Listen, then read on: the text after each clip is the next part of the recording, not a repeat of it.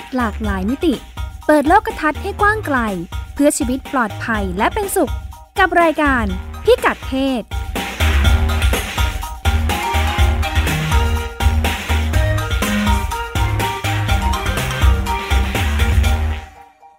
สวัสดีค่ะ ต้อนรับคุณผู้ฟังเข้าสู่รายการพิกัดเพศนะคะ กับดิฉันรัชดาธราภาค และคุณพงศธรสโรธนาวุฒิค่ะ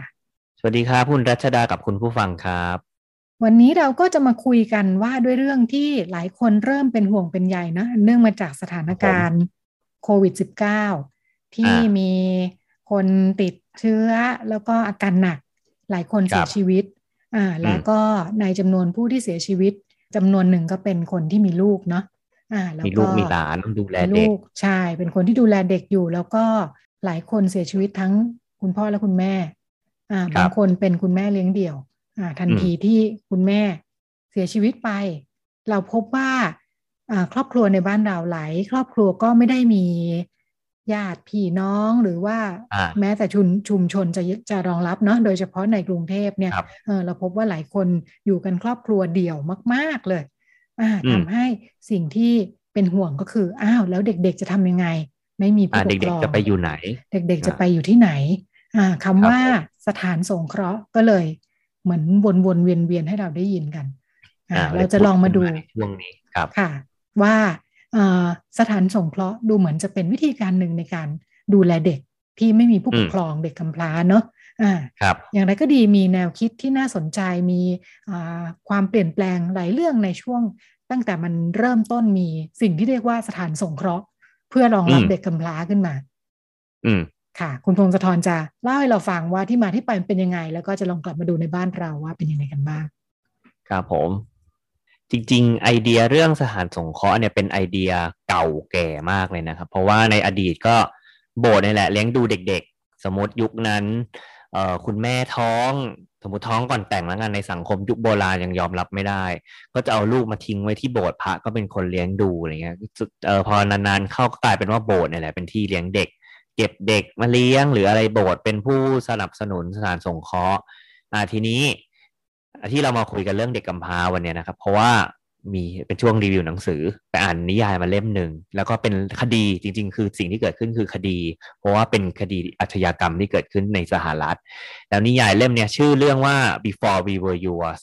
อ่าภาษาไทยแปลว่าสูญหายไม่ดับสูญวงเล็บก่อนที่เราจะเป็นคุณ เป็นนิยายอิงประวัติศาสตร์ ที่บอกเรื่องราวในสหรัฐช่วงหนึ่งปี 1920 ถึงปี 1950 30 ปี เรื่องเกิดขึ้นที่เมืองเมมฟิสครับรัฐเทนเนสซีในประเทศสหรัฐคดีนี้เกิดขึ้นในสถานเลี้ยงเด็กกำพร้าแห่งหนึ่งสังกัดของเอกชนครับ ชื่อเจ้าของเนี่ยชื่อว่าจอร์เจแทน คือตัวแกเองเนี่ยเป็นนักสังคมสงเคราะห์ที่ดังมากที่ดังมากแล้วก็ดังในระดับที่ว่า ภรรยาประธานาธิบดีในยุคนั้นน่ะปรึกษาแกเรื่องนโยบายสวัสดิการเด็กแม่และเด็กควรจะเป็นยังไงอะไรเงี้ยครับ คือมาขอคำปรึกษาแก สื่อเองก็ตีภาพว่าเนี่ยเออตัวจอเจแทนเนี่ยเป็นนักบุญเป็นแบบคุณป้าใจดีที่มาช่วยเหลือเด็กๆ ให้แบบเออเอาเด็กอุปหาบ้านให้เด็กได้อุปการะอะไรประมาณนี้ แต่ในฉากหลังนะครับ ซึ่งเนี่ยวรรณนิยายเรื่องเนี้ยตีแผ่มาคือตัวจอเจแทนเนี่ยคือสร้างความมั่งคั่งให้ตัวเอง เออคือนอกจากจะลักพาตัวเด็กมาแล้วยังมีเออคือเอาเด็กไปขาย หรือแม้กระทั่งเอาเด็กไปให้ครอบครัวร่ำรวย รับอุปการะแกก็จะแบบเก็บเงิน เก็บเงินค่าอุปการะแพง เก็บเงินเข้ากระเป๋าตัวเอง เด็กๆหลายคนไม่ได้เป็นเด็กกำพร้าจริงๆครับเป็นเด็กที่ถูกพากตัวมาจากพ่อแม่ ถูกลักพาตัวมา แล้วก็โดยเฉพาะพ่อแม่ยากจน พ่อแม่เลี้ยงเดี่ยว หรือว่าเป็นผู้หญิงที่เข้ารักษาตัวในโรงพยาบาลแล้วเพิ่งสลบเออเพิ่งใช้ยาสลบ ทำคลอดนะครับเพิ่งสลึมสลือไม่รู้เรื่องรู้ราตัวก็จะมีพยาบาล ซึ่งเป็นหนึ่งในเครือข่ายของตัวแทนตัวจอเจแทนเนี่ยเอาเอกสารมาให้เซ็นเพื่อยกลูกให้กับบ้านเด็กกำพร้าอะทีนี้พอพอรู้ตัวอีกทีปุ๊บเอาเซ็นไปแล้ว จะมาทวงลูกคืนก็จะอ้างว่าไม่ได้ไม่ได้ เพราะว่าเนี่ยคุณเซ็นมาแล้วในในเอกสารนี้ พอจะไปฟ้องศาลฟ้องตำรวจก็พบว่าตัวศาลและตำรวจเนี่ยก็คือเป็นหนึ่งในเครือข่ายเหมือนกันคือตัวจอเจแทนเนี่ยซื้อ ตัวพวกนักการเมืองเอ่อตำรวจหรือแม้กระทั่งนักกฎหมายไปหมดในในในเมืองในเมืองเออเขาบอกว่าเออมันมีเคสที่คุณแม่เนี่ยตามหาลูกเป็นสิบสิบปีก็หาไม่เจอ แล้วก็คดีนะครับเออตัวบ้านบ้านเลี้ยงเด็กหลังเนี้ยบ้านเด็กกำพร้าหลังนี้มันตั้งขึ้นมาสามสิบปี ไม่มีใครคิดจะตรวจสอบ แต่จนกระทั่งวันหนึ่งคือเปลี่ยนตัวผู้ว่าผู้ว่ารัฐรัฐเทนเนสซีใหม่ แกก็เลยโจมตีจอร์เจียแทนน์ แต่ว่าไม่ได้เป็นคดีแบบ คดีลักพาตัวเด็กหรืออะไรครับ ถูกตั้งข้อหาคดีได้รับได้ใช้เงินอย่างทุจริต เป็นคดีฟอกเงินหรืออะไรประมาณนี้ อ่าแต่ท้ายที่สุดตัวแกก็ไม่ได้ไม่ได้ถูกตัดสินเพราะว่าดันเสียชีวิตไปก่อนเพราะด้วยโรคมะเร็ง อ่า ทีนี้หลังจากเสียชีวิตปุ๊บก็ก็พบว่าไม่มีไม่สามารถดำเนินคดีได้เพราะหลักฐานไม่พอ เอกสารต่างๆก็คือสูญหายบางทีก็คือถูกเปลี่ยนชื่อเด็กหลายคนถูกส่งต่อไปที่บ้านอื่น แล้วก็ไม่รู้ว่าตัวเองเนี่ย ใครคือพ่อคือแม่ที่แท้จริงเพราะถูกลักพาตัวตั้งแต่ยังเด็กมากอะไรเงี้ยในเอกสารที่เข้าบ้านเด็กกำพร้าก็คือเปลี่ยนชื่อเปลี่ยนวันที่วันเกิด แล้วก็เปลี่ยนชื่อพ่อแม่ตั้งแต่กำเนิดบางคนก็ถูกบันทึกว่าไม่ได้ไม่มีพ่อแม่อย่างเงี้ยครับท้ายที่สุดคือเขาพบว่าในช่วงระยะเวลา 30 ปีที่บ้านเลี้ยงเด็กกำพร้าหลังเนี้ยดำเนินการ มีเด็ก 5,000 คนกว่า 5,000 คนอยู่ในสังกัด แล้วก็พันกว่าคนเนี่ยครับหายสับสูญคือไม่สามารถตามตัว ตามได้ว่าทุกวันนี้คือใคร อ่าคือตามตัวไม่ได้แล้วจนกระทั่งเขาบอกว่าเอกสารพวกนี้มันถูกเก็บไว้ในศาลมานานมากจนกระทั่งในปี 90นะคือ 40 ปีหลังจากนั้น เพิ่งจะออกมาเปิดเผย แล้วก็พวกญาติญาติหรือพ่อแม่ที่แท้จริงอะไรอย่างนี้ครับ คือต้องมานั่งตามหาลูกที่หายไปเมื่อ50ปีที่แล้ว แล้วก็บางคนก็ถ้าโชคดีก็เจอ ถ้าโชคร้ายก็คือไม่เจออย่างนี้ครับนวนิยายเล่มนี้ก็เลยเล่าใช้ตัวละครสมมุติ ซึ่งเอาตัวละครสมมติเนี่ยเข้าไปอยู่ในบ้านนี้จริง ๆ แล้วก็เล่ามันว่ามันเกิดอะไรขึ้นอ่าสิ่งที่เหยื่อประสบพบเจอคือเหยื่อก็พัดภาคจากกันอะไรอย่างนี้ครับแล้วก็มาในท้ายที่สุดก็คือเป็นเป็นนวนิยายที่ตีแผ่ยุคสมัยหนึ่งที่เกิดขึ้นในสหรัฐ อ่า ก็แล้วก็มีการเปิดเผยในภายหลังได้ว่าเด็กๆที่โตมาในบ้านเด็กกำพร้าเนี่ยก็คือถูกทิ้งขว้างถูกกระทำชำเราถูกลงโทษอย่างรุนแรงเต็มไปหมด คือสภาพความเป็นอยู่ไม่ได้ดีดีดีมากเลยอะไรอย่างที่เราเข้าใจอะในท้ายที่สุดก็คือเอ่อสถานถูกปิดสถานเลี้ยงเด็กนี้ถูกปิด แต่ว่าก็ยังเป็นถือว่าเป็นความแบบ ความอัปยศอย่างหนึ่งที่เกิดขึ้นที่เหยื่อทุกวันนี้ก็ยังมีคนที่มีชีวิตเหลืออยู่ แล้วก็มาเล่าให้ฟังวันเนี่ยเออมันเคยเกิดเรื่องนี้ขึ้นจริงๆนะก็เลยเป็นจะมียายเรื่องหนึ่งที่เรามาคุยกันเรื่องเด็กกำพร้าที่ที่เกิดขึ้นครับผมเรามาดูของจริงกันบ้างดูของจริงทุกวันนี้เด็กกำพร้าเป็นยังไงประเด็นเด็กกำพร้าค่ะ ในต่างประเทศเขาเป็นยังไงกันบ้างมีไหมแบบในหนังเอ้ยในหนังสือเนี่ยที่ว่าเด็กถูกลักพาตัวมา หรือว่าถูกแบบอุ้มมาเฉยๆมียาก คือยากขึ้นแต่ก็ไม่ใช่ว่าไม่มีโดยเฉพาะในประเทศกำลังพัฒนา อ่าเขาบอกว่าเป็นเป็นรูปแบบการค้ามนุษย์รูปแบบใหม่อ่าอันนี้เป็นรายงานนะครับจากองค์กร Save the Children เขามองเขาบอกว่าเด็กๆ ในสถานเลี้ยงเด็กกำพร้าเนี่ยกว่า 80%ทั่วโลก ไม่ใช่เด็กกำพร้าจริง ๆ หรอก มีพ่อมีแม่สักคนใดคนหนึ่งแหละ หรือไม่ก็มีผู้ปกครอง เหลือรอดอยู่มีชีวิตอยู่ที่สามที่เลี้ยงได้ แต่ว่าสิ่งที่เกิดขึ้นอันนี้เขารายงาน พบว่าในประเทศกำลังพัฒนาเช่น ประเทศเนปาลเขมรกาหน้าอูกันดาอย่างเงี้ยครับอันนี้เขายกตัวอย่างมาสี่ประเทศเอ่อจะมีสถานการณ์ที่เรียกว่าเด็กกำพร้ากันในกระดาษเเด็กกำพร้าในกระดาษคือเด็กเป็นกำพร้าในเอกสาร อืม แต่แต่แต่ในความเป็นจริงคือไม่ใช่เด็กกำพร้า อืม เกิดขึ้นยังไงคะ เเขาบอกว่ามันจะมีขบวนการครับขบวนการเป็นในหน้า คือจะเดินเข้าไปในหมู่บ้านสมมติอยู่ในชนบทส่วนใหญ่เหตุมักจะเกิดในชนบทครับเด็กๆที่อยู่ในชนบทมักจะเจอก่อน ก็จะเดินเข้าไปในหมู่บ้านแล้วก็สัญญากับพ่อแม่ซึ่งส่วนใหญ่ก็จะเป็นคนยากจนเนี่ย บอกว่า เออ ยกลูกให้เราเสียเอาลูกมาเข้าสถานรับเลี้ยงเด็กสิเลขลูกจะได้มีข้าวกินอ่ามีการศึกษาจะได้โอกาสเข้าโรงเรียนอ่าทีนี้พ่อแม่ก็เลยเห็นว่าเออ น่าจะเป็นโอกาสที่ดีกว่า ถ้าจะให้ลูกอยู่ต่ออย่างนี้อยู่ในกับพ่อกับแม่ ทีนี้ก็เลยกลายเป็นว่าเด็ก ๆ ก็จะถูกส่งตัวไปถูกเปลี่ยนชื่อเปลี่ยนประวัติอ่าไม่ทีนี้พ่อกับแม่ก็คือ พอตอนหลังเนี่ยก็อยากติดต่อกับลูกก็พบว่าไม่สามารถติดต่อได้แล้วเพราะไม่รู้ว่าลูกอยู่ไหนอ่าบางทีก็เซ็นเอกสารไปก็อ้างว่าถูกยกลูกไปแล้ว สถานการณ์ไม่ค่อยต่างจากเมื่อห้าสิบปีที่แล้วที่เคสจอเจียแทนเท่าไหร่อ่าแต่ทีนี้คือเด็กๆก็อาจจะไม่เป็นแบบถูกขายหรือสุกส่งต่ออะไรประมาณนี้ครับ แต่ว่ารูปแบบการ การค้ากำไรเนี่ยเขาเขาอันนี้คือเป็นเอ่อพวกองค์กรต่างประเทศเนี่ยพากันวิพากษ์วิจารณ์ว่าสถานเลี้ยงเด็กกำพร้าหลายแห่งนะครับ ค้ากำไรด้วยการเก็บเงินค่าบริจาคอืมหลายต่อหลายที่เก็บเงินผู้ที่มาเยี่ยมชมอะอย่างอันดับหนึ่งแล้วหรือว่าอย่างที่สองคืออาสาสมัครนี่แหละ เป็นตัวการสำคัญเลยว่า เป็นแรงงานฟรีให้กับสถานเลี้ยงเด็กกำพร้า คือสถานเด็กกำพร้าส่วนใหญ่จะมีอาสาสมัครเขาบอกจำนวนมากก็อย่างเช่น นักศึกษาหรือว่าคนที่อยากมาสนใจมาทำบุญเลยครับ เออ ก็เลยเหมือนกับว่าพอมีอาสาสมัครปุ๊บอ๋อคุณก็ได้แรงงานฟรีๆไปใช้หนึ่งคนแล้ว และทีนี้พอได้รับเงินบริจาคเนี่ย เออเอาไปเอาไปใช้ที่ไหนเงินไปถึงตัวเด็กหรือเปล่าเป็นการตั้งคำถามจากองค์กรต่างหลาย ๆ แห่งว่า เออตกลงแล้วเนี่ย เงินไปถึงตัวเด็กจริง ๆ หรือเปล่าในสถานเลี้ยงเด็กกำพร้าแห่งแต่ละแห่งนี้ครับผม ระบบอาสาสมัครก็ถูกโจมตีเหมือนกันว่าเนี่ยเออมันเป็นการทำดีจริงหรือเปล่าอ่าโดยเฉพาะกลุ่มเด็กกำพร้าซึ่งเป็นเด็กเปราะบาง แล้วก็มีความอ่อนไหวเป็นพิเศษ อย่างเป็นอ่อนไหวเป็นพิเศษระดับหนึ่งครับเขามองว่าอันนี้ในต่างประเทศมองว่า การที่คุณแบบไม่มีทักษะไม่มีความสามารถในการรับมือกับเด็กมาก่อนเนี่ยเป็นคนธรรมดา แล้วเข้าไปในที่แห่งหนึ่งเป็นอาสาสมัครผูกพันกับเด็ก แล้วสักวันหนึ่งคุณออกจากคุณต้องลาจากเด็ก ๆ ไปเงี้ย มันสร้างผลกระทบทางจิตใจ หรือว่ามันสร้างอะไรบาดแผลให้กับตัวเด็กบ้างหรือเปล่าเนี่ยเขาเป็นการตั้งคำถามว่า เออ ตกลงแล้วเนี่ย มันดีหรือไม่ดีกับการที่คุณอะเออเข้าใจว่าหวังดีแต่ว่ามันเหมาะสมหรือเปล่าในอนาในในระยะยาวว่ามันสร้างผลกระทบอะไรกับเด็ก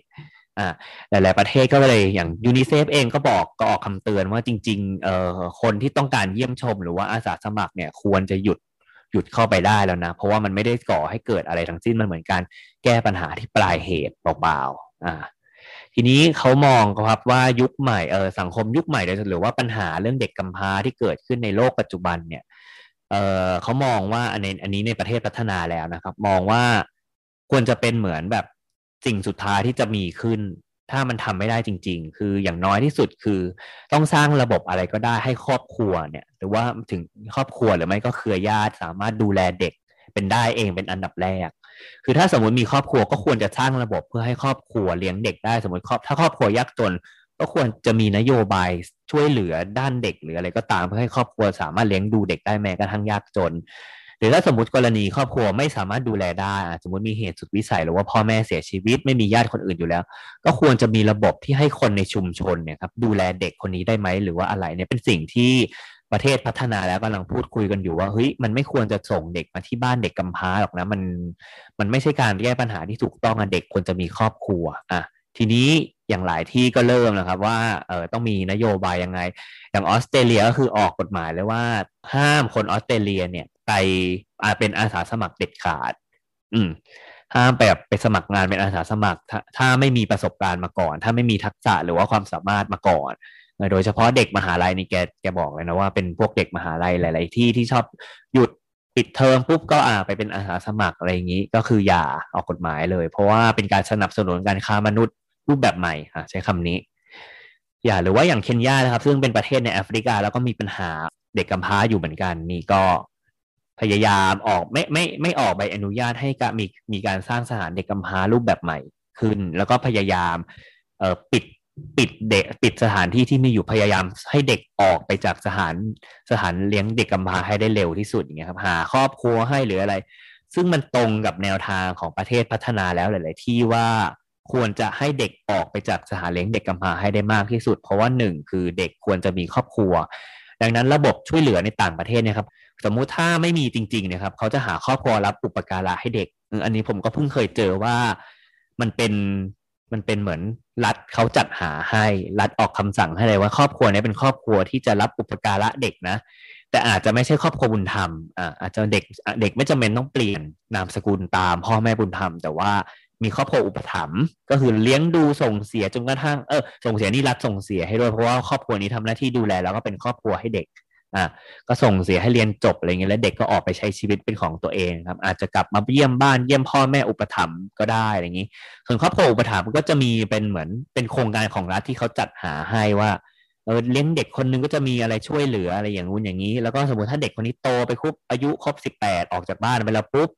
อ่าก็สามารถเลี้ยงเด็กคนถัดไปได้อะไรอย่างเงี้ยเขาก็จะมีนโยบายช่วยเหลืออะไรของเขาเต็มไปหมด คือเขายังมองว่าอย่างน้อยเด็กควรจะได้ใช้ชีวิตอยู่กับครอบครัวอุปถัมภ์ อ่าถ้าสมมติไม่สามารถหาครอบครัวรับอุปการะหรือรับบุญรับเป็นครอบครัวบุญธรรมได้จริงๆเนี่ยก็คืออยู่กับครอบครัวอุปถัมภ์ไปก่อนอ่าจนกระทั่งถึงเวลาเหมาะสมก็คือออกไปใช้ชีวิตเป็นของตัวเองหรืออะไรอย่างเงี้ยครับคือเป็นระบบช่วยเหลือเพื่อไม่ให้เด็กต้องตกไปอยู่ในสถานเลี้ยงเด็กกำพร้าอ่าแต่ทีนี้ประเด็นที่น่าเป็นห่วงที่เล่ามาก็คือว่าทุกวันนี้คือเออไปดูตัวเลขมาเขาบอกว่าหลังจากโควิดระบาดนะครับ น่าจะมีเด็กกำพร้าเพิ่มขึ้นทั่วโลกกว่า 1.5 ล้านคนอ่าเขาบอก คือหลาย ๆ คน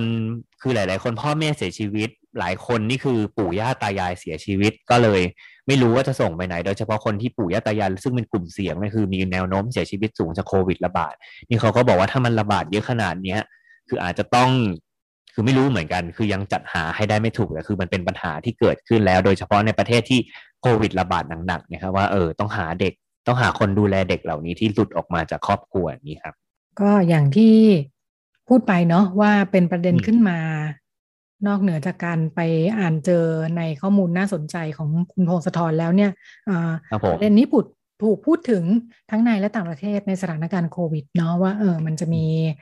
เด็กที่ผู้ปกครองเสียชีวิตจากโควิดนะคะ อย่างบ้านเราถ้านึกถึงแล้วก็ก็เป็นข่าวเนาะก็จะมีข่าวเยอะอะว่า คนนู้นคนนี้เสียชีวิตที่บ้านบ้างอะไรบ้างต่ออะไรนะคะแต่ว่าข่าวที่ เศร้าสะเทือนใจคนที่ติดตามเนี่ยแล้วก็จะหลายคนเนี่ยเชื่อว่าพอเห็นแล้วจะจำได้เนี่ยก็จะเป็นข่าวเช่น ช่วงปลายเดือนที่ผ่านมานะคะ ที่มีเด็กผู้หญิงเล็ก ๆ ใช่ไหมเจ็ดขวบเนาะก็นั่งร้องไห้อยู่คนเดียว เพราะว่าอยู่กับคุณแม่แล้วก็คุณแม่เสียชีวิตเนาะของนี้ที่สมุดประการเนาะปรากฏว่าอ่าพอไปคนไปช่วยทางหน่วยกู้ภัยทางอะไรไปเนี่ยก็พบว่าคือจริง ๆอะคุณพ่อติดโควิด ทำให้คุณพ่อเนี่ยไปรักษาตัวในระบบสุขภาพเนี่ยเนาะะแต่ว่าทำให้ที่บ้านเนี่ยก็เหลือกันอยู่สองคน แล้วเด็กก็เล็กมากทำให้คุณแม่ซึ่งติดเชื้อ แต่ว่ายังไม่ได้เข้าในระบบการรักษาเนี่ยก็ดูแลตัวเองเนาะแล้วก็เสียชีวิตเด็กตัวเล็กก็ไม่รู้จะทํำยังไงนะคะก็อย่างกรณีนี้เนี่ยก็ยังมีคุณพ่ออยู่นะอ่า คุณพ่อก็ยังมีคุณพ่อดูแลได้ใช่แต่ว่าช่วงที่คุณพ่อรักษาตัวอยู่ก็อาจจะต้องส่งใช่อยู่ที่อื่นก่อน ใช่ ระหว่างนี้เองเนี่ยพอคุณพ่อไม่สามารถดูแลได้แล้วญาติญาติคนอื่นไม่พร้อมจะดูแลเนี่ยนะคะสิ่งที่เข้ามาแล้วปรากฏในข่าวก็คือบ้านเด็กเล็กอ่าพออยู่ในพื้นที่สมุทรปราการก็จะมีเขาเรียกว่าชื่อบ้านเด็กเล็กพระประแดงนะคะอ่าที่จะเป็นที่ที่เด็กๆสามารถเข้าไป เรียกว่าเป็นบริการเนาะในช่วงที่ครอบครัวไม่พร้อมจะดูแล หรือว่าอย่างอีกกรณีหนึ่งอันนี้ก็ เป็นข่าวเยอะมากที่มีน้องผู้หญิงสองคนใช่ไหมคะ แล้วก็อันนี้เนี่ยอยู่กันสามคนแม่ลูกจริง ๆ เนาะแล้วก็คุณแม่เสียชีวิตเนี่ยก็จะเป็นข่าวที่น้องสองคนได้เล่าให้ฟังน้องสิบเอ็ดขวบกับเก้าขวบเนาะรู้เรื่องเยอะแล้วเนี่ย ก็อยู่ห้องเช่ากัน อันนี้ที่สมุดปราการอีกเช่นกัน บอกว่าคุณแม่เนี่ยสั่งเสียไว้เลยว่า ถ้าแม่เป็นอะไรไปเนี่ย ให้ไปอยู่บ้านเด็กกำพร้าเลยนะ อืมอ่าแสดงว่า คนทั่วไปเองก็ยังรับรู้ว่า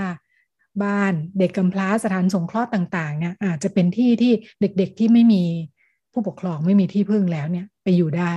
อ่านี่คิดว่าคนทั่วไปรับรู้แบบนี้ เช่นเดียวกับเรา ซึ่งอ่าไม่ค่อยรู้รู้แต่ว่ามันมีอยู่มีสถานสงเคราะห์มีอะไรเนาะแต่ว่ามันถูกจัดการยังไงมีแนวคิดยังไง เด็กๆที่ไม่มีพ่อแม่เด็กกำพร้าควรจะอยู่ยังไงเนี่ย คนทั่วไปไม่ ไม่ได้เข้าใจมันมากนะคะ แล้วก็อย่างกรณีของน้องผู้หญิงสองคนก็เช่นกัน มีข่าวที่ถูกพูดถึงว่ามีทางคุณชนสวัสดิ์ใช่ไหมคะ คุณชนสวัสดิ์อาจารย์เห็นประธานหอการค้าทางสมุทรปราการเนี่ยก็บอกว่าเอ้รับจาอุปการะน้องสองคนนี้ อย่างไรก็ดี การรับอุปการะเชื่อว่าไม่ได้ง่ายเนาะเนื่องจากเรียกว่าเป็นเด็กกำพร้าแล้วเนี่ย ผู้ปกครองเสียชีวิตไปเนี่ย คนที่เข้ามาทันทีคือพัฒนาสังคมจังหวัดอ่า พัฒนาสังคมจังหวัดอ่าซึ่งอ่าเป็นหน่วยงานระดับภูมิภาคของกระทรวงการพัฒนาสังคมและความมั่นคงของมนุษย์เนาะมีหน้าที่จะต้องเข้ามาดูแล แล้วก็ไม่ใช่พอเด็กไม่มีคนดูแลปั๊บเอาเข้าไปสถานสงเคราะห์หรือจะมอบให้ใครได้ทันทีเนาะมันมีขั้นตอนเยอะเลยอ่าอย่างกรณีนี้เนี่ยที่เราแค่ตามจากข่าวเนี่ยอ่า ขั้นตอนหนึ่งคือจะต้องตามหาญาติก่อน อ่าดูประเมินความ ความเป็นไปได้ใช่ไหมว่าจะรับรับเลี้ยงได้ไหมอันนี้อาจจะสะท้อนแนวคิดที่คุณพงศธรถามหาว่าอ่าอันดับแรกจะต้องดูว่าเด็กสามารถอยู่ครอบครัวได้ยังไงบ้าง อันดับแรกญาตินี่แหละอ่ามีญาติญาติไหมนะคะเด็กควรจะได้อยู่กับครอบครัว ถ้าไม่ใช่พ่อแม่ มีญาติพี่น้องหรือเปล่าที่รับจะดูแลนะคะ ก็มีหลายกรณีเลยที่เกิดอะไรขึ้นแบบนี้เนี่ยเนาะลองมาดูว่าในแง่ของการถูกพูดถึงเนาะว่าไม่ใช่แค่ เด็กๆสองสาคนที่ตกเป็นข่าวที่เราพูดถึงกันนะคะ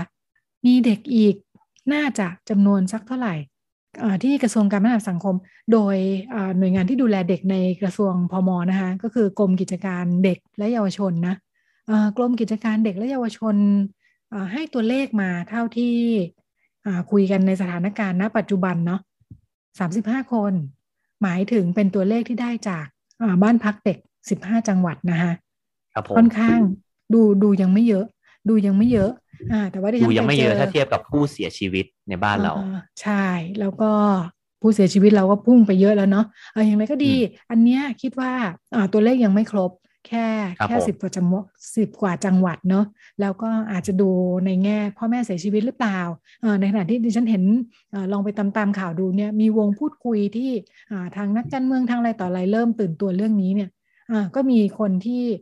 พูดถึงตัวเลขว่าจริง ๆ แล้วน่าจะหลายร้อยคนสามร้อยคนขึ้นไปนะคะอ่าอันนี้อาจจะกำพร้าดูในแง่ว่าเด็กอาจจะอยู่กับ ไม่ใช่กำพร้าพ่อ ไม่ใช่แค่กำพร้าแม่ อาจจะกำพร้าปู่ย่าตายายใช่ไหมเพราะเด็กจำนวนหนึ่งก็อาจจะอ่าไม่ได้อยู่กับพ่อแม่นะคะอ่าแล้วก็ถ้าปู่ย่าตายายเป็นแค่ผู้ปกครองที่มีอยู่เนี่ยนะอ่ากำพร้าใด ๆ ก็ทำให้เด็กกลายเป็นเด็กกำพร้าได้ทั้งสิ้นเนี่ยนะคะ บอกว่าอ่าทางภาครัฐเอง ทางภาครัฐเองสะท้อนความสนใจอะไรบ้างเกี่ยวกับเรื่องเด็กๆนะคะที่ครอบครัวเสียชีวิตจากโควิดนโยบายรัฐบอกว่ามีการจัดตั้งศูนย์พักคอยเพิ่มขึ้นนะคะ ในกรุงเทพมหานครเองก็เป็นสมรภูมิโควิดเนี่ยนะมีนโยบายในการตั้งศูนย์พักคอยสำหรับเด็กๆเลยนะคะ อายุสามถึงสิบสี่เนี่ยแล้วก็ให้มีอันนี้อยู่ในกรทมใช่ไหมก็วชิระพยาบาลเนาะ เป็นสถานพยาบาลสังกัดของกรุงเทพมหานครเนี่ยก็จะดูแลศูนย์พักคอยสำหรับเด็ก ๆ นะคะเพื่อให้มีพี่เลี้ยงมีครูอาสาอ่าอันเนี้ยเป็นกรณีที่คอยพ่อแม่ที่ป่วย พักคอยเพื่อจะเข้ารับการรักษาในโรงพยาบาลอ๋อสำหรับเด็กจริงมันมีค่ะ มีแนวทางที่ถูกพูดถึงอยู่ค่ะว่า เอ๊ะจะดูแลกันยังไงเนาะเพราะมันมีหลายกรณีอยู่เนาะว่าเด็กติด พ่อแม่ไม่ติด เด็กติด พ่อแม่ก็ติด อ่า อันนี้ง่าย อ่า อย่างยูนิเซฟเขาจะพูดถึงเขาจะให้คำแนะนำออกมาเลยพอเริ่มเห็นสถานการณ์แบบนี้เนี่ยเขาก็จะบอกว่าอ่าไม่ควรแยกเด็กออกไปอ่าเพราะว่าคือถ้าติดกันทั้งครอบครัวเนี่ยไม่ยากเนาะดูแลกันได้อ่าไม่ว่าจะไปที่โรงพยาบาลหรือจะ home isolation กักตัวอยู่ที่บ้านเนี่ยอ่าแต่ทันทีที่ถ้าเด็กติด พ่อแม่ไม่ติด พ่อแม่ติดเด็กไม่ติดจะทำยังไงเนี่ยเนาะอ่าอย่างไรก็ดีอ่าโดยแนวทางก็คือพยายามให้เด็กได้อยู่กับครอบครัวมากที่สุด ถ้าพ่อแม่อ่าไม่สามารถดูแลได้ให้ไปอยู่กับญาติพี่น้องคนอื่นก่อนได้ไหมในช่วงนี้นะคะอ่าหรือว่าอ่าจริง ๆ แล้วที่ฉันเห็นอ่าดูสารคดีข่าวสารคดีเชิงข่าวของของไทย PBS เองพูดถึง เล่าถึงเคสหนึ่งที่บ้านบ้านเขาอยู่กันหลายคนอะ บ้านอยู่พี่น้องหลายคนอะไรอย่างนี้เนาะแล้วก็มีทั้งคนที่ติดและคนที่ไม่ติด อ่า คนที่ติดก็พ่อแม่ของเด็กๆเนี่ยติดหมดเลย แล้วก็น้องตัวเล็ก ๆ ก็ติดก็เข้าไปอยู่ที่อืม ไม่แน่ใจว่าเป็นฮอสพิทอลหรือว่าทางโรงพยาบาล แต่ว่าอ่าเพื่อไม่ให้เด็กรู้สึกโดดเดี่ยวเนาะเพราะว่าเด็กเป็นเด็กเล็กเนี่ยก็ให้คุณน้าอ่าโดยการดูแลของแพทย์พยาบาลเนี่ย ให้คุณน้าเข้าไปดูแลหลานได้อ่าโดยการระวังตัวอย่างแบบเข้มข้นมากนะกอดหลานได้ต้องใส่ชุด PPE ไม่ไม่ไม่ใส่ชุด PPE ใส่ชุดปกติค่ะ แต่ว่าคงระวังตัวป้องกันดีเป็นพิเศษอะ เออเพราะว่ามันก็แสดงให้เห็นว่าการอยู่บ้านเดียวกันก็ไม่ได้ติดทุกคนนะครับผมอ่ามีทั้งคนที่ติดและคนที่ไม่ติดหรือว่าคุณน้าอาจจะเป็นคนที่อ่าฉีดวัคซีนแล้วเคยเป็นโควิดแล้วก็ได้นะ ถ้าเป็นแล้วหายแล้วเนี่ยเออก็จะเป็นคนที่สามารถดูแลได้ง่ายขึ้นนะคะครับผมลองมาดูข้อมูลของสถานสงเคราะห์อ่าพอคุยเรื่องนี้ขึ้นมาเราก็เลยสนใจกันขึ้นมาว่าเอ๊ะแล้วปกติสถานสงเคราะห์ของบ้านเราเขาอะไรยังไงกันบ้างนะคะ นี่ฉันไปเจอรายงานเข้าพอดีเลยทำเสร็จปีที่แล้วนี่เองสองห้าหกสามนะคะรายงานสถานการณ์ด้านเด็กและเยาวชนอของกรมกิจการเด็กและเยาวชนนะคะ ในเล่มนี้ก็มีหลายเรื่องเนาะเป็นเรื่องหลักๆที่เป็นงานในในโครงสร้างกลไกเกี่ยวกับเยาวชนที่ทางกรมดอยอนะคะกรมกิจการเด็กและเยาวชน ดูแลอยู่ ก็พูดถึงหลายเรื่องแล้วก็หนึ่งในเรื่องนั้นก็พูดถึง สถานรองรับสำหรับเด็กที่เรียกว่าหลุดออกมาจากครอบครัวเนาะเออซึ่งเขาจะพูดถึงหลายกรณีเหมือนกันนะคะเด็กเล่ร่อน เด็กขอทาน เด็กที่ถูกใช้แรงงาน เด็กยากจน รวมถึงเด็กที่มีความประพฤติไม่เหมาะสม และในจำนวนนั้นมีเรื่องเด็กกำพร้าอยู่ด้วยนะคะ พบว่าในบ้านเราคืออในของภาครัฐ ซึ่งเป็นหลักเนาะอันนี้เรายังไม่ได้ดูของส่วนเอกชนเนี่ย ภาครัฐดอยดูแลสถานรองรับอยู่ 30 แห่งนะคะ ที่ดูแลเด็กแรกเกิดถึง 18 ปี ในกลุ่มที่พูดถึงไปเมื่อสักครู่เนี่ย แล้วก็มีความแตกต่างกันยังไง สถานแรกรับ สถานแรกรับเคยได้ยินไหมคุณมงคลทรคุณผู้ฟัง ไม่เคยสถานแรกรับเนี่ยหมายถึงรับไว้ชั่วคราว คล้าย ๆ ว่าเด็กทุกคนน่ะ พอมาที่เนี่ย จะต้องมาที่เนี่ย คือพอหลุดจากครอบครัวจะมาที่นี่ก่อน จะอยู่ไม่เกินสามเดือน อ่า ในระหว่างที่แบบ อ่าจะแบบยังไงจะรอกำหนดแนวทางต่อไประหว่างสืบหาผู้ปกครองหรืออะไรยังไงเนี่ยมาพักอยู่ที่นี่ก่อนอ่าก่อนที่จะส่งในขั้นตอนถัดไปเนี่ยนะคะ แล้วก็ในส่วนของสถานสงเคราะห์อ่าในกลุ่มที่เราสนใจเนี่ยสถานสงเคราะห์ทั้งหมดมีอยู่สิบสี่แห่ง น่าสนใจไปกว่านั้นคือ อยากรู้ไหมว่าเรามีเด็กกำพร้า ตัวเลขอยู่ที่สี่พันห้าร้อยคนสี่พันห้าร้อยคนจากทั้งหมดสามสิบแห่ง ใช่ประมาณเอ่อ มันมีรายละเอียดอยู่นะ คือสถานสงเคราะห์เนี่ยที่รองรับเด็กกำพร้า ซึ่งจริง ๆ รวมกับเด็กอื่น ๆ นะคะ ไม่ได้แยกเขาไม่ได้แยกเฉพาะเด็กกำพร้ามันจะมีเป็นเป็นกลุ่มเด็กที่แบบว่าต้องการความดูแลช่วยเหลือเนาะสถานสงเคราะห์สิบสี่แห่งแล้วก็สถานสงเคราะห์เด็กอ่อนอีกแปดแห่งอืมอ่าซึ่งในแปดแห่งนี้ก็มีทั้งที่อ่ารองรับได้แค่เด็กอ่อนตามชื่อเนาะกับบางที่เนี่ยก็จะรับถึงอายุสิบแปด โดยเกณฑ์ปกติเนี่ยสถานรองรับจะ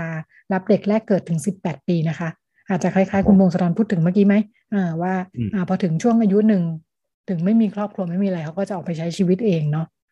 ครับผม กระทรวงพมตั้งเป้าไว้เลยว่าในเด็ก 4,500 คนเนี่ยต้องการให้ลดลงปีละ 10%ลดลงหมายถึงอะไร ลดลงหมายถึงทำให้เด็กได้อยู่ครอบครัวมากที่สุดอืมอืม แทนที่จะมากองกันอยู่ในสถานสงเคราะห์นะคะ แสดงว่าแนวทางก็เป็นแนวทางเดียวกัน เป็นแนวทางสากลกับที่คุณมงคลพูดถึงว่าเราเข้าใจตรงกันแล้วว่าเด็กไม่ควรอยู่ในสถานสงเคราะห์คือของรัฐเนาะไม่ว่าจะเป็นของ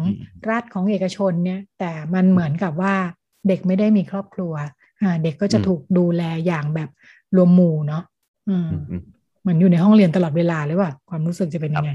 ลองมาดูภาพรวมว่า ในสามสิบแห่งที่ว่าเนี่ยนะคะ ตัวเลขในช่วงห้าปีที่ผ่านมา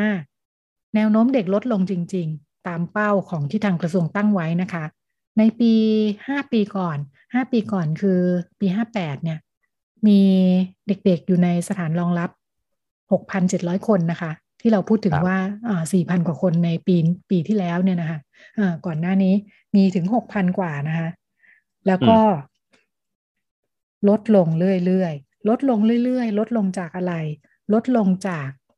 การออกไปนั่นแหละ เพราะว่าเขาพยายามจะกระจายเด็กใช่ไหมเอ่อการรับเข้าก็น้อยลงเรื่อยๆ ด้วยนะคะ การรับเข้าก็น้อยลงอยู่แล้ว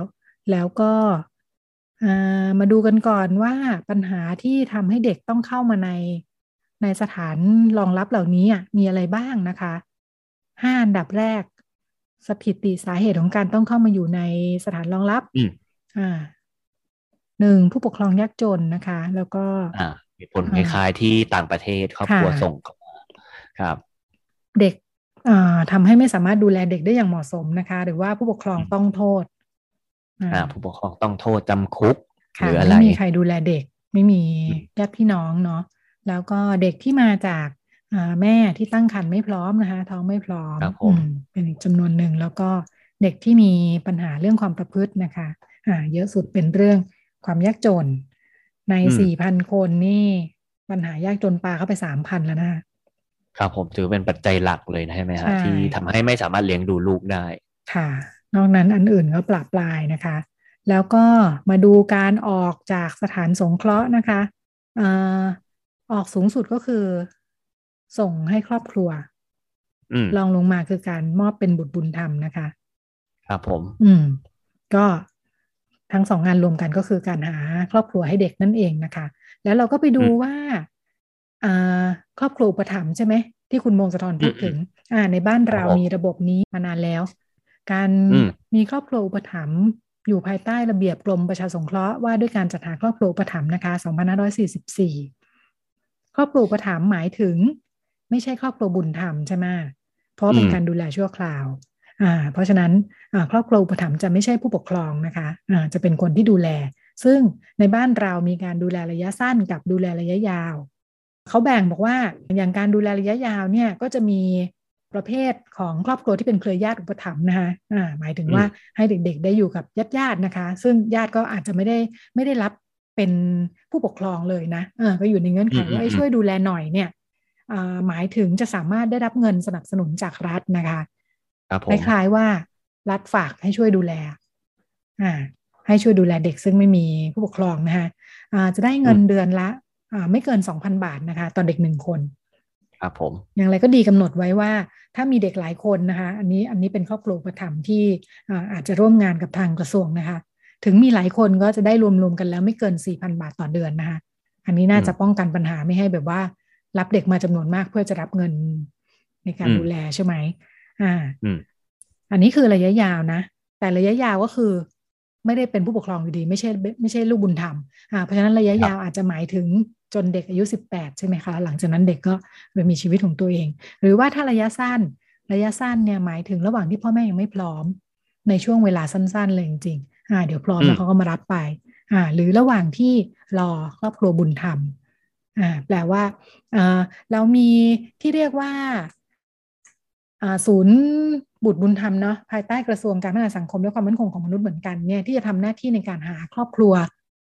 บุญธรรมเขาเหมือนเป็นครอบครัวถาวรให้กับเด็ก ๆ เนี่ยทั้งที่เป็นคนไทยและต่างประเทศเนาะอ่าปีหนึ่งก็จำนวนมากเหมือนกัน รวมทั้งญาติญาติเองที่รับเด็กไปเป็น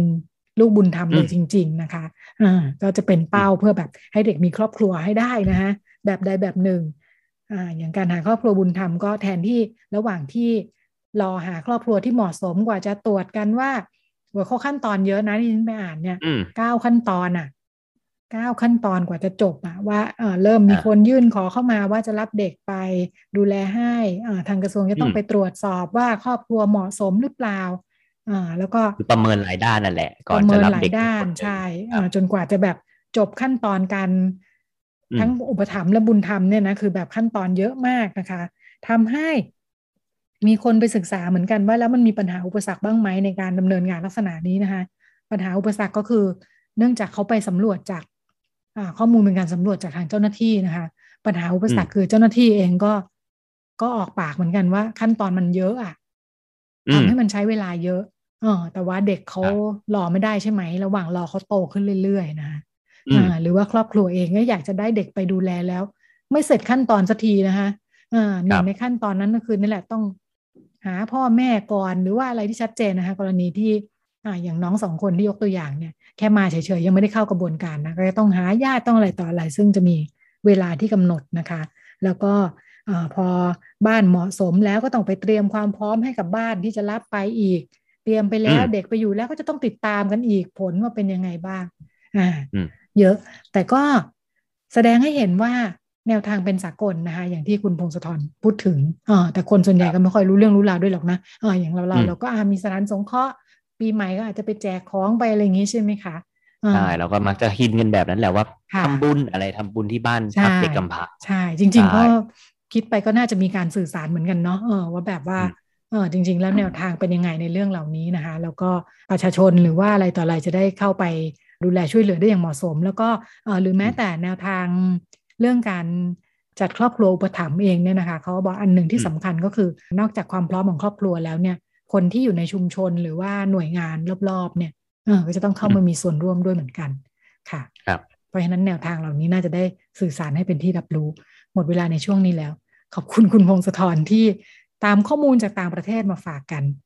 ครับผมขอบคุณคุณรัชดาครับ ค่ะ แล้วก็เราไปกันต่อในช่วงเรื่องเพศเรื่องลูกกับคุณหมอโอค่ะ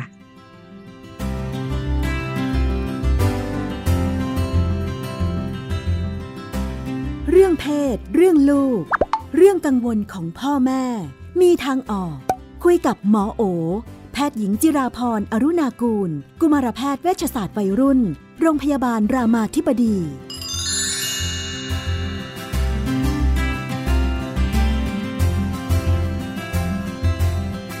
ในช่วงเรื่องเพศเรื่องลูกเราก็อยู่กับคุณหมอโอนะคะ สวัสดีค่ะ สวัสดีค่ะ พี่นุ่นสวัสดีกับคุณผู้ฟังด้วยค่ะ ก็เป็นเรื่องของครอบครัวที่มีกิจการหลายบ้านมีธุรกิจครอบครัวนะคะ บ้านนี้บอกว่า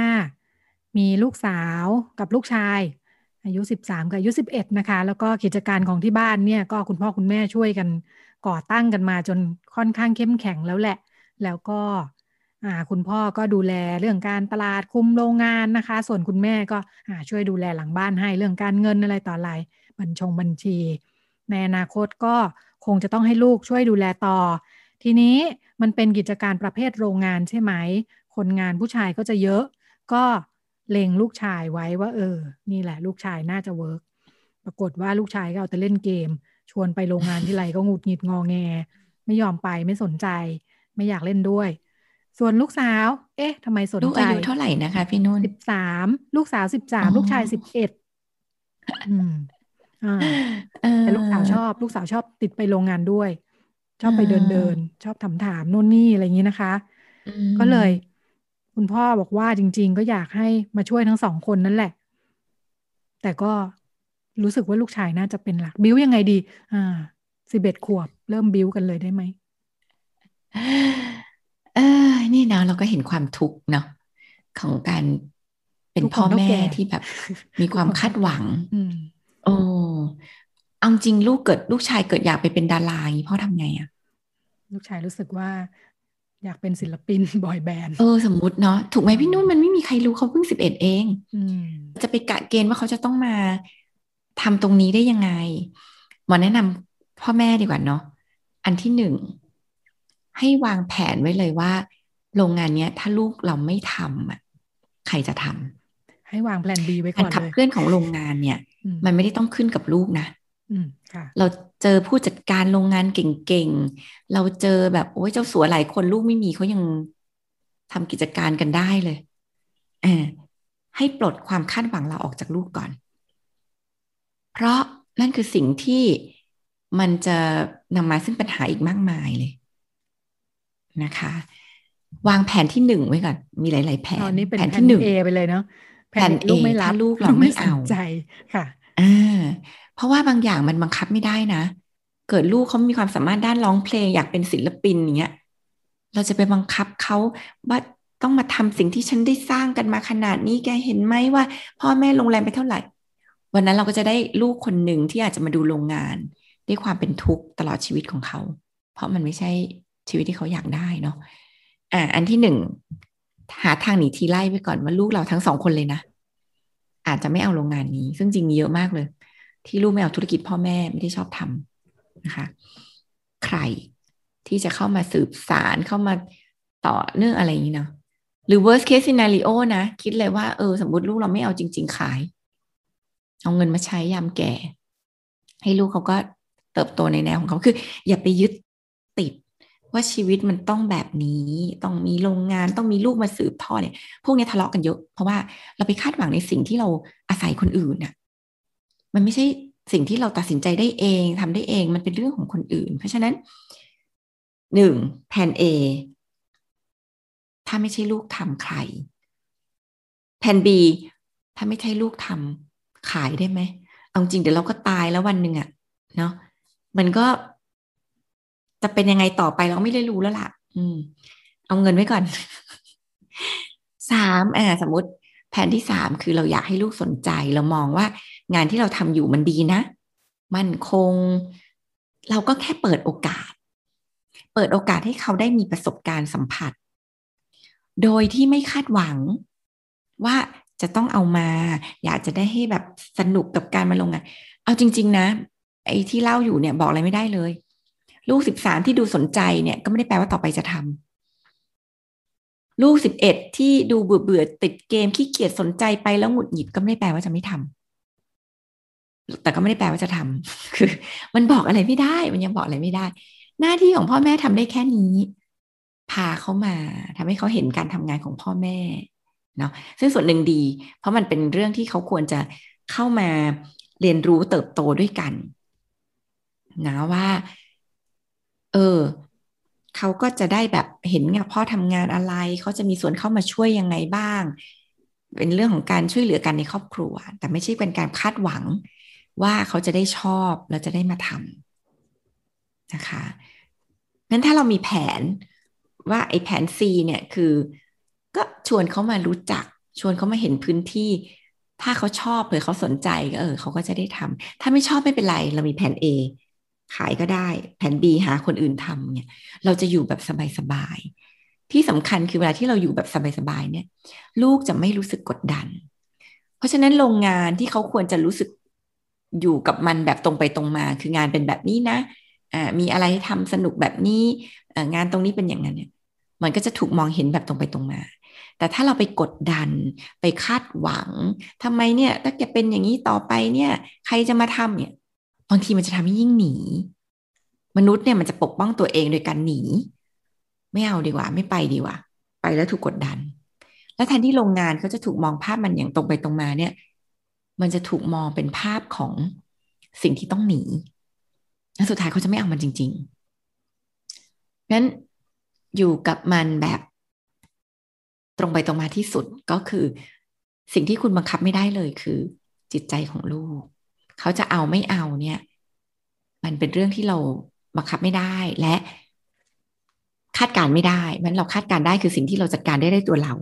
หาคนอื่นทำวางแผนขายได้ ถ้าสมมติว่าต่อไปเราคิดว่าไม่มีใครทำจริงๆมันจะทำให้เราอยู่กับความเป็นจริงของโลกก็คือเราบังคับใครไม่ได้แต่เดียวกันเนาะเนื่องจากเรามองว่ามันดีกับลูกเราเราก็สามารถจะดึงลูกเข้ามา เชื้อเชิญให้เขามามีพื้นที่ตรงนี้ มาเห็นมามาเข้ามาสัมผัสด้วยบรรยากาศดีๆแล้วถ้าวันหนึ่งเขาจะทำเขาก็จะทำมันด้วยความรู้สึกดีๆ ค่ะงั้นก็ น่าจะตอบข้อถัดไปด้วยนะคะตอบข้อถัดไปน่าจะตอบไปแล้วคือ แล้วก็ลูกสาวเนี่ยเกิดเป็นห่วงขึ้นมาเพราะลูกสาวมาสนใจงานเครื่องจักรจะคุมคนงานไหวไหมอ่าจะห้ามปรามหรือส่งเสริมยังไงกันดีเนี่ย คุณพ่อคุณพ่อเริ่มแบบว่า เอ๊ะเออ มีความอยากจะห้ามปรามดีไหมอะไรอย่างนี้เออเนาะคุณพ่อก็คิดเยอะเนาะไม่ต้องขึ้นกับเพศ นายกผู้หญิงเราเคยมีแล้วเลยเนาะก็เออเดี๋ยวนี้ผู้หญิงก็ทำได้หมดอะ เป็นหัวหน้าก็ได้ คุมคนงานก็ได้อะไรเงี้ยหลายบริษัทประธานบริษัทก็เป็นผู้หญิงได้ มันเดี๋ยวนี้ก็ทำได้หมดอ่าไม่ต้องไปคิดว่าเขาเป็นผู้หญิงผู้ชายถ้าเขาสนใจก็เปิดโอกาสให้เขาสนใจ ไม่ใช่เป็นงานที่ต้องบังคับให้ผู้ชายทำหรือผู้หญิงทำไม่ได้ หลุดหลุดจากกรอบเหล่านั้นได้แล้ว นี่มันโลกสมัยไหนแล้ว อืมอืมนี่แค่การคุมเนาะวันก่อนจำได้ว่าเปิด เปิดดูรายการอะไรสักอย่าง เป็นคุณผู้หญิงที่ขับรถบรรทุก เป็นสิ่งรถบรรทุกด้วยตัวเองเลยทีเดียวอืมแต่งหน้าสวยด้วยนะ ตอนแบกหามเดี๋ยวนี้ผู้หญิงก็ทำได้พี่นุ่นมันมันไม่ได้แบบมีความต่างอะไรกันมากแล้วเขาก็อาจจะมีวิธีปรับตัวต่อสถานการณ์ของเขาไปอีกแบบหนึ่งเนาะเออเพราะว่าอย่างเออคุณผู้หญิงที่บอกว่าขับรถบรรทุกเนี่ยก็น่าสนใจ เพราะว่าคนที่ขับรถบรรทุกเนี่ยเขาจะนอนตามข้างทางใช่ไหมเออว่าแบบขับรถทางไกลเนี่ยเขาจะพักจะนอน แล้วก็ตื่นขึ้นมาขับต่อ ก็มีคุณผู้หญิงคนนี้ใช้ชีวิตแบบนั้นด้วยนะเออแต่ว่าเขาจะมีวิธีของเขาว่า เลือกเลือกที่นอนแบบไหนให้ปลอดภัยอะไรอย่างเงี้ย อืมอืมอืมเขาก็จะตอบโจทย์เดียวกันอีกแบบหนึ่งสิ่งที่เป็นข้อจำกัดอ่าแล้วก็มีลูกด้วยนะ มีครอบครัวเป็นแบบว่า ไม่ใช่แบบว่าผู้หญิงห้าวหาญเป็นผู้หญิงธรรมดาธรรมดา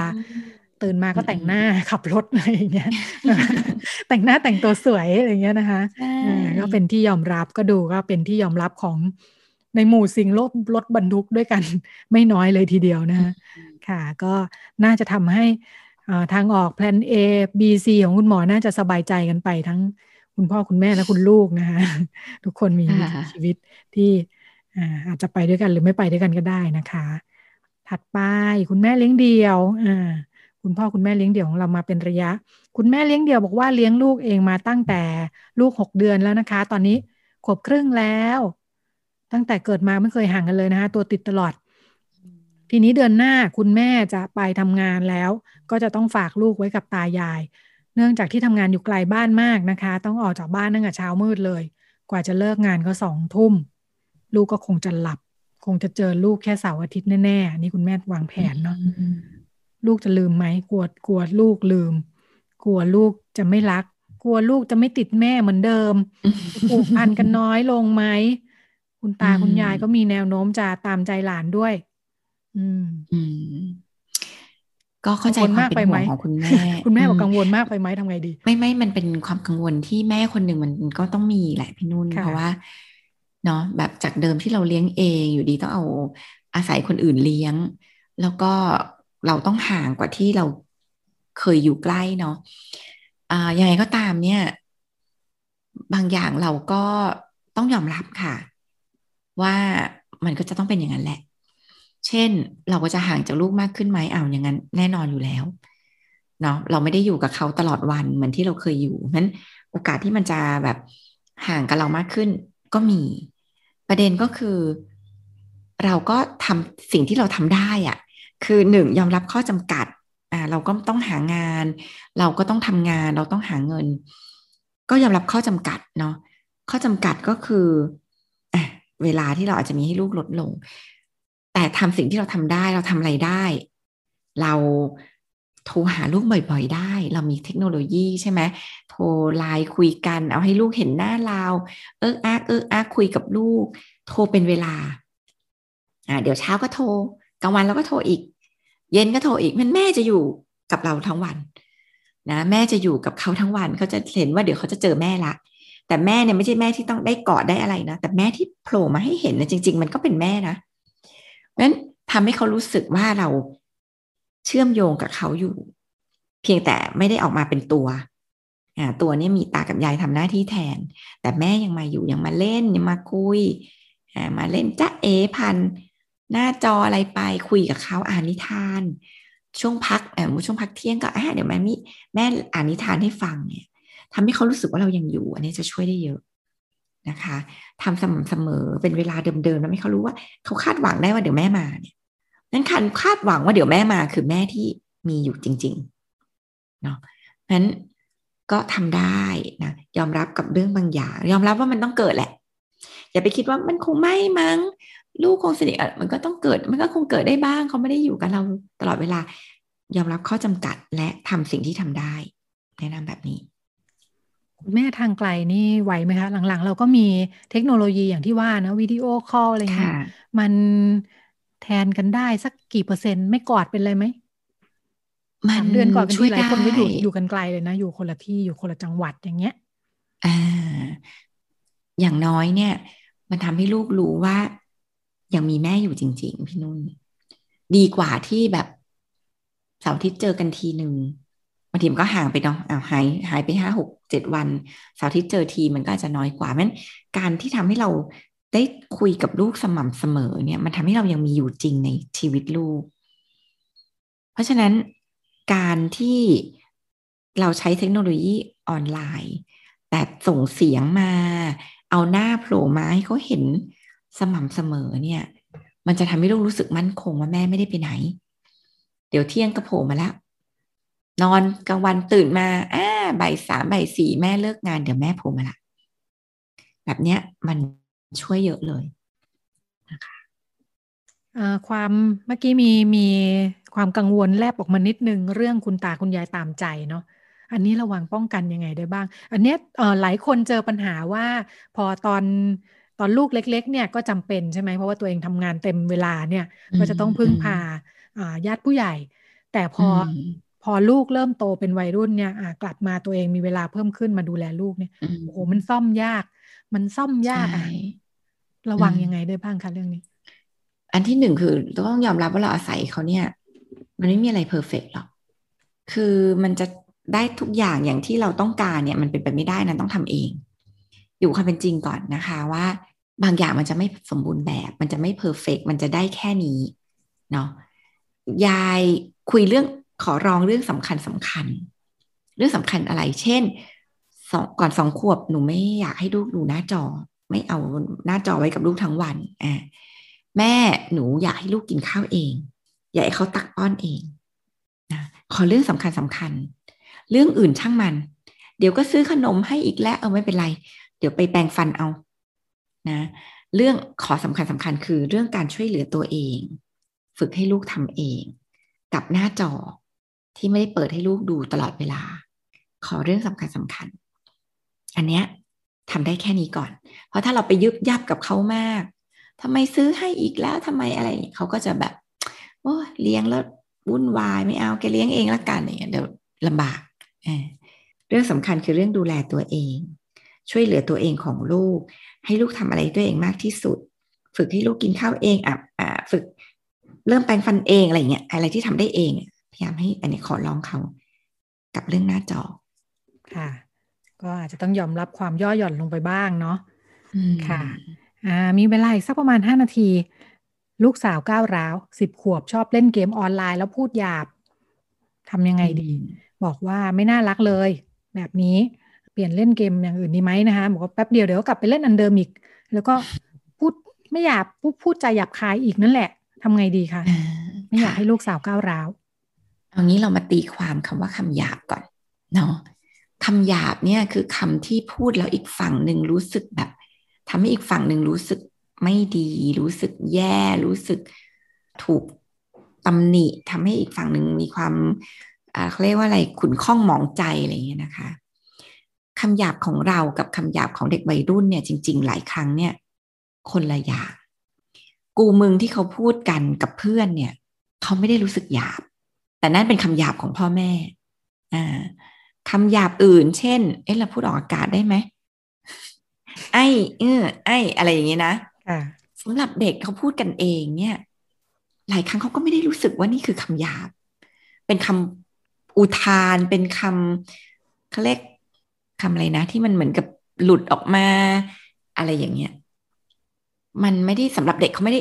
เวลาที่ไปพูดกันอย่างเงี้ย ไอ้เนี่ยมึงอะไรอย่างเงี้ยนะเขาไม่ได้รู้สึกว่าถูกด่ากันนะเขารู้สึกมันเป็นสรรพนามเป็นอะไรขึ้นมาเฉยๆเพราะนั้น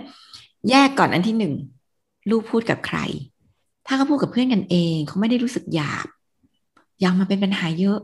ไม่มีใครเดือดร้อนอะไร ไม่ได้มีใครเป็นปัญหาอะไรอย่าเอามาแบบโอ้ยอะไรเงี้ยปัญหาคือเราได้ยิน อ่าหาอะไรฟังซะหาอะไรใส่หูฟัง อ่า หรือปิดประตูอย่าไปฟังลูกมากอะไรเงี้ยเออ ถ้าเราได้ยินมันเป็นปัญหาของเราก็จัดการตัวเองนะคะ แต่ถ้ามันเป็นคำหยาบแล้วมันมาพูดกับคนอื่น อันนี้เริ่มมีปัญหาละอ่า หรือเลี่ยงไม่ได้เลย แม่ก็ต้องนั่งทำงาน อยู่ในห้องเดียวกันกับลูกแล้วลูกก็ ไอ้มึงอะไรกับเพื่อนตลอดเวลาอย่างเงี้ยเอออาจจะเริ่มกับส่งผลเป็นภาวะมลพิษกับเราก็จะคุยกับลูกหน่อย ว่าเนี่ยแม่นั่งทำงานอยู่ตรงเนี้ยแม่เลี่ยงไม่ได้เลยอะแต่แม่ฟังคำพวกนี้ทีไรแล้วแม่ก็แบบ ไม่ชอบอะอึดอัดอะไรเงี้ยเออหนูพยายามเลี่ยงหน่อยได้ไหมลูกอ่าอันนี้ขอลองได้แต่เขาจะทำให้ได้แบบไม่รู้นะเพราะเวลาเขาเล่นเขาก็สนุกในแบบของเขาอะไรเงี้ยเขาก็ไม่รู้สึกว่ามันไม่ได้ทำร้ายใครเนาะอ่า อันนี้ก็อันนี้เป็นสิ่งที่หมอคิดว่ากลับมาตั้งหลักก่อนหยาบของใคร ถ้าไม่หยาบของลูกก็อย่าไปยุ่งกับเขาเยอะ ถ้าเป็นหยาบเพราะเราได้ยินก็หาอะไรไม่ให้ได้ยินซะจะได้ไม่เป็นปัญหากับเรา แต่ถ้าหยาบแบบที่เราก็ต้องได้ยินแล้วเราเดือดร้อนก็ขอลูกคุยมาเออลดลดตรงนี้หน่อยไม่โอเค หรือถ้าหยาบเสร็จแล้วเริ่มไปหยาบกับคนอื่น เช่นเผลอพูดกับแม่ เผลออุทานออกมาในบ้านมีน้องอยู่ เออ อันนี้คุยกับลูกว่า แม่เรือว่ามันติดไม่โอเค ฝึกหน่อยค่ะ ลดลงหน่อย อืมเอ่อเรื่องอ่าคุณแม่เป็นห่วงเรื่องความก้าวร้าวด้วยเนาะ เกมเนี่ยมีผลจริงไหมกับเรื่องอุปนิสัยใจคอของเด็ก ก็มีรายงานจริง ๆ ว่าเกมมีผลจริง แต่ว่ามันไม่ได้มีผลกับคนทุกคน คือทุกอย่างเลยพี่นุ่นเวลาเชื่อพูดว่ามีผลจริงเนี่ย ไม่ได้แปลว่าทุกคนจะมีผลเหมือนกัน คือเราแต่ละคนเนี่ยเครื่องรับเนี่ย มันก็มีความหลากหลายเนาะบางคนเครื่องรับมีความสตรองออรับเกมที่ก้าวร้าวก็ไม่ได้ทำให้เขาต้องก้าวร้าว แต่บางคนเครื่องรับมันมีความเปราะบางอยู่เดิม มีความจะก้าวร้าวง่ายอยู่เดิม มีความเขาเรียกว่ารับได้ง่ายกว่าปกติอยู่เดิมเพราะฉะนั้นการรับสื่อที่มันมีความก้าวร้าวอยู่ตลอดเนี่ย มันมีผลกับการก้าวร้าวจริง มีงานวิจัยที่บอกให้ฟังว่าสภาพแวดล้อมที่ก้าวร้าวก็มีผลต่อบุคคลที่ทำให้เกิดความก้าวร้าว แต่อย่างที่บอกก็คือ มันไม่ได้แปลว่าทุกคนจะมีผลเหมือนกัน มันจะไปมีผลกับกลุ่มที่มีความเปราะบาง นี้เราก็มีหน้าที่สังเกตว่าลูกเราเป็นกลุ่มเปราะบางนั้นหรือเปล่า เล่นแล้วไม่มีปัญหาอะไร ก็ไม่เป็นไร แต่ถ้าเล่นเราเริ่มก้าวร้าวในชีวิตจริงแปลว่ามีปัญหา ก็ตรงไปตรงมา ลดลง เลี่ยงได้เลี่ยงค่ะ ก็อาจจะเป็นเรื่องที่คุณพ่อคุณแม่ต้องคอยสังเกตอยู่บ้างเหมือนกันนะคะสังเกตทั้งเกมสังเกตทั้งลูกนะคะ ค่ะค่ะ ก็เป็นเรื่องราวที่นำมาฝากกันนะคะ แล้วก็วันนี้หมดเวลาแล้วค่ะ ดิฉันกับคุณหมอโอลาคุณผู้ฟังไปก่อน สวัสดีค่ะ สวัสดีค่ะ ติดตามรายการได้ที่ www.thaipbspodcast.com แอปพลิเคชัน Thai PBS Podcast หรือฟังผ่านแอปพลิเคชัน Podcast ของ iOS Google Podcast Android Podbean SoundCloud และ Spotify ติดตามความเคลื่อนไหวของรายการและแสดงความคิดเห็น โดยกดถูกใจที่ facebook.com/thaipbspodcast